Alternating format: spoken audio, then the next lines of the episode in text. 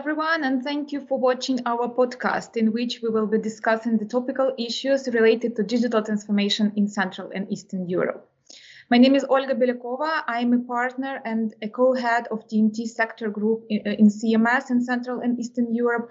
And together with my colleague and another co-head of TMT sector group, Eva Talmashi, we are uh, very happy to welcome our guest speakers and would like to introduce them to you.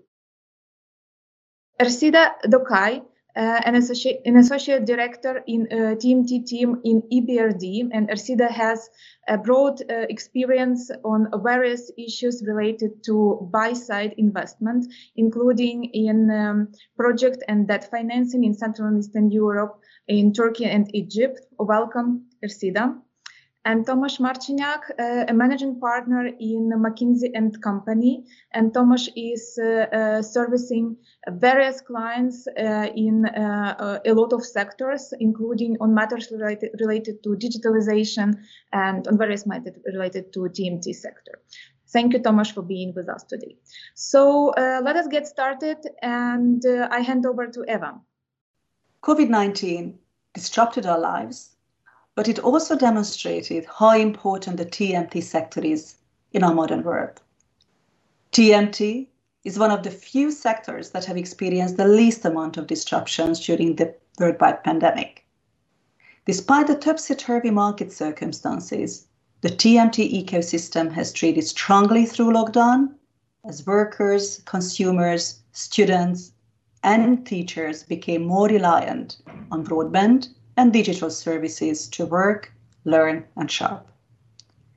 In the next 20 minutes, we will discuss some of the major trends, opportunities, as well as challenges that have been shaping the TMT landscape and sparking new growth in our region. The pandemic accelerated some positive dynamics which were already well underway before the worldwide pandemic, especially the digitalization of many sectors and the demand for high speed, and reliable connectivity.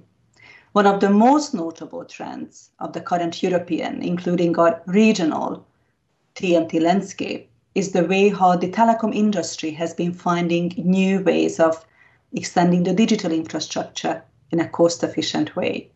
This has already supported a wider rollout of 5G and other technologies of the future, such as Internet of Things, smart cities, autonomous vehicles, and others the ability to create an efficient capital structure has been a major game changer for investors and lenders alike.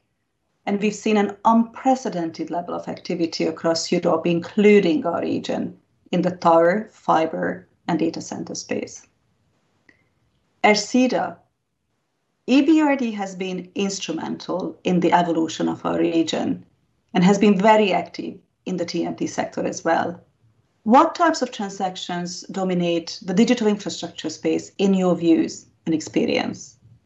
Hi, Eva. Yes, uh, thank you very much. We completely uh, agree also uh, with your note. Um, digital infrastructure is uh, very important, uh, especially now during COVID times.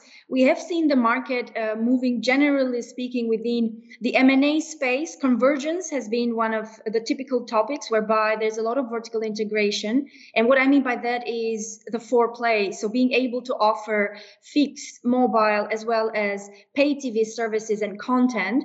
Um, we see also expansion in the region so building scale not only in one uh, in one country but also going regional. I think that's been the driver for example um, for one of our investments like united group uh, that has done a lot of m&a activity but also has committed in each and every country um, where they have started to operate to do a lot of capex investments. And that takes us very naturally the second most topical investments and financing opportunities we've seen within the cee in the telecommunications sector has definitely been capex. And what kind of capex? Well, you know, we've seen there's a huge explosion of data, and most of it has actually moved towards fixed broadband infrastructure. So naturally, we see a lot of fiber, and we see a lot of fiber uh, being deployed uh, everywhere. However, one specific topic that has come more and more to our attention is the digital divide, right? The difference between having access to fiber in rural versus more urbanized areas. And one such example is um, our investment together with the Serbian government in rural broadband infrastructure, a topic which we will see much more being developed throughout other countries, uh, and one that combines many elements together, not only infrastructure, but also other aspects and by that, I mean connecting critical buildings in the rural uh, areas, such as police, ambulances, but also schools. And so combining infrastructure together with other investments that have uh, social impact is as you might know, uh, very close to EBRD's heart and something we're very proud of. Other developments we see also, it's the 5G. 5G is coming. Play issued a bond uh, where we participated uh, earlier this year. And um, interestingly enough, we see 5G being the main topic going forward in CapEx investments in the mobile infrastructure. Um, well, I think what telecommunications are doing now, they're trying to find other ways to monetize, and that takes us to data centers right? And uh, they're trying to also optimize their balance sheet. So we have seen a lot of movement uh, by exploring different models and sharing sharing towers and trying to uh, share also the way data center investments are being deployed. Uh, naturally speaking data centers are one of those infrastructure elements that have a critical uh, role now to play in the digitalization of the economy. Uh, a lot of the infrastructure is moving to cloud. There is b2b business that a lot of telecommunication companies are exploring and that would ultimately you know enable telecommunications to move a little bit more from their core offering, which is still, you know, the typical telecommunication services, right, are around 80% of their revenues and move uh, much more towards uh, models which are uh, away from their uh, core infrastructure. And that also brings a lot of other elements, uh, such as uh, cybersecurity uh, and integrated services within cloud uh, that bring us much more players um, together with the telecommunication um, companies. Many thanks, uh, for such uh, a detailed overview. Uh, indeed, digital infrastructure is uh, undergoing currently huge transformation. Yeah, and um, according to our recent survey, uh, Digital Horizon, around 65% of our respondents reported that they are going actually to increase their budget on IT infrastructure, which is really promising. Uh, over the last year, a lot of companies moved online and uh, attracted a lot of new users. But uh, in the meantime, um, such a rapid transformation, it dictates its rules and it puts a lot of pressure on organizations and um, actually adds various challenges. Uh, including, for example, uh, security issues, which, uh, in my view, should be the core in the success of digital transformation. Tomasz, um, McKinsey is known for its uh, fantastic analytics on various fronts. So I'm very curious to know what challenges in digital transformation in CEE do you see in your organizations, and actually what distinguishes uh, CEE region from the rest of the world in that respect. Thank you, Olga. Thank you for your kind words, and also thank you for having me here. And indeed, uh, I think the digital economy in, in uh, 2019 in, in CE has reached nearly 94 billion euros, and it grew up from 76 billion euros from uh, 2016, which is just showing how dynamically this part of economy is, is, is growing. And uh, although uh, the growth is above the business as usual scenario, which we uh, laid out in our digital challenges report back in 2018, it is still falling a bit behind, you know, the aspirational one, which is showing, you know, that we have still potential to grow faster. Uh, if we talk about, you know, what is similar, the digital economy, which uh, encompasses both uh, e-commerce, IT, IT infrastructure, telecommunications, uh, accounts for six to seven percent uh, of uh, of our GDP, both in CE and it's similar in Big Five. It's similar in the Nordics. however, what is different is that actually the digital economy in CE grows almost twice as fast as the rest of the economy. It grows on average year over year at 8%, and it is also twice as fast as uh, in the other economies of Western Europe. However, uh, there are still some states, in particular Northern Europe, uh, who have managed to grow even faster than that, uh, even widening the gap to Central Europe, just showing how good can we grow if we excel on uh, on this. Now, if we talk about pandemics and uh, uh, you know what was the shift, and we've been all observing how digital and e-commerce and all this entire space became more and more relevant uh, throughout the COVID-19. During the first five months of the lockdown, we have captured nearly 80% of the growth that we did in 2019. This was the pace of the acceleration. It means that between January and May 2020, just in CE, the digital economy grew at the rate of 14.2%, twice as fast as, uh, as before. And let me just recall a few data points to, to make it a bit more uh, tangible for us the digital adoption grew by 25%, which means we had nearly 12 million new online users just in Central Europe over this period. Among the 65 years and up, and, and up, it grew up by 40%. Astonishing number for, for I think for us. It's a it's it's a step change for this cohort of uh, of users. But it's not only about how many users we have, but also how deep do we go with this digital penetration on average, you know, the historic usage of sectors was 2.5 per user in CE. It grew up to, to average of 4.2, which means a plus 70% in terms of the digital adoption. And just, you know, getting again to the examples, digital public sector services nearly doubled in terms of penetration, which means that we have almost twice as many digital public service users as we had before COVID-19.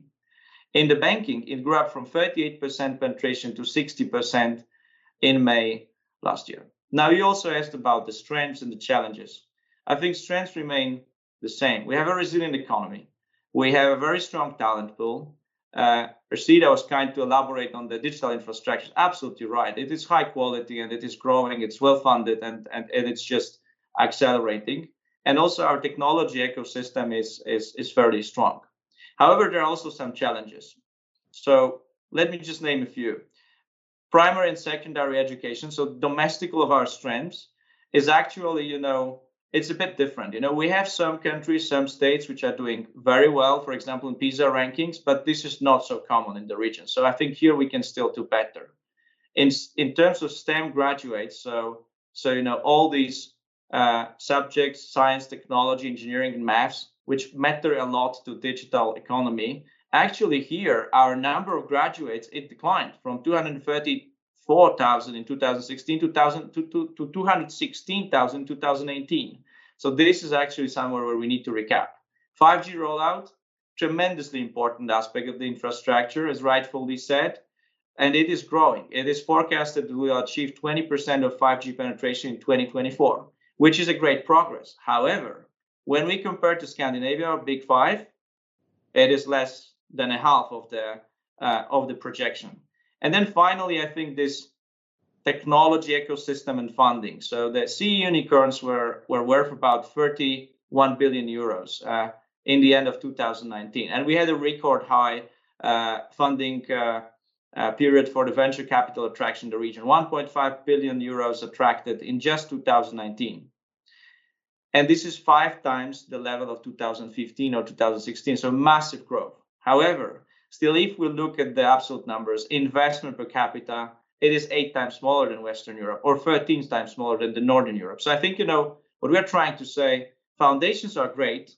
The momentum is better than ever before. We have a step change acceleration, but there is still plenty of room for us to to accelerate even further and, and raise our ambitions. Thank you, Tomasz. Thank you. Very interesting analytics. One of the other major trends is the rise of the innovative and disruptive technologies. Technology is trending on all fronts in Europe, including our region, and the current pandemic has catapulted the importance of technology to a completely different level. E-commerce, um, fintech, biotech, health tech, edutech, edtech, and a number of other technologies are making headlines all across the transactional landscape and uh, offer both on acquisition targets for um, companies, larger companies that aim to provide um, further broader range of digital services to, to the customers, but also for financial investors, private equity funds, venture capital funds, or um, um, other alternative investment companies. Um, Ersida, what is EBRD's strategy as regards to this dynamic and very interesting asset class? I mean, Eva, I, I can only echo uh, Thomas's point. Um, when he mentions, you know, the acceleration that happened during COVID, I mean, we saw that firsthand uh, in some of our investments, such as Allegro in Poland. Uh, these platforms are platforms that have created enough scale uh, and enough know-how to compete with the, I mean, the likes of Amazon or the likes of Alibaba and other world or global brands uh, and they uh, show to all of us that uh, you know our economy is moving towards um, what we call digital services and digital platforms. Why? Because they provide efficiency. It is easier for supply and demand and cheaper for supply and demand to meet on those online platforms. Uh, and it's easier for customers ultimately benefiting from all these developments, right? That's, I think, the ultimate goal of, of the discussion. In terms of us as investors, um, as I just mentioned, we have a huge interest uh, within the e-commerce space. Digital uh, media which could be uh, you know summarized within the classifieds in any kind of field right? You could mention real estate automotive uh, you name it. Everything is tech everything is digital these days. And we see central east europe is actually picking up these trends very quickly. Then they're reaching scales not, not only such as the example um, with allegro which made a very a fantastic uh, debut in the I, uh, in the ipo uh, in the stock exchange right? It was uh, an excellent success story that we as EBRD uh, will likely see in other countries such as Romania. Um, but also, as you rightly mentioned, all this ecosystem around uh, internet services are complemented by the likes of fintech. So um, the way we pay the way we interact with financing it's it's changing completely because we are paying much more attention to our life online right? Everything is moved to digital. So there are new ways new payment um, uh, models as well. And we see that happening also in our countries of operations. And we see for example we are teaming up with one of the largest private equities in poland and they're acquiring one of these assets in romania. Uh, and the next steps in the value creation plan is is very clear.